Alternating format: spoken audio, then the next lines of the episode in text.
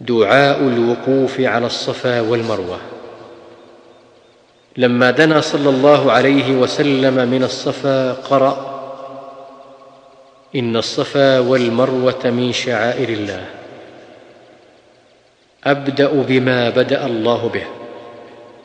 فبدأ بالصفا فرقي عليه حتى رأى البيت، فاستقبل القبلة فوحد الله وكبره وقال: لا إله إلا الله وحده لا شريك له، له الملك وله الحمد وهو على كل شيء قدير. لا إله إلا الله وحده أنجز وعده ونصر عبده وهزم الأحزاب وحده.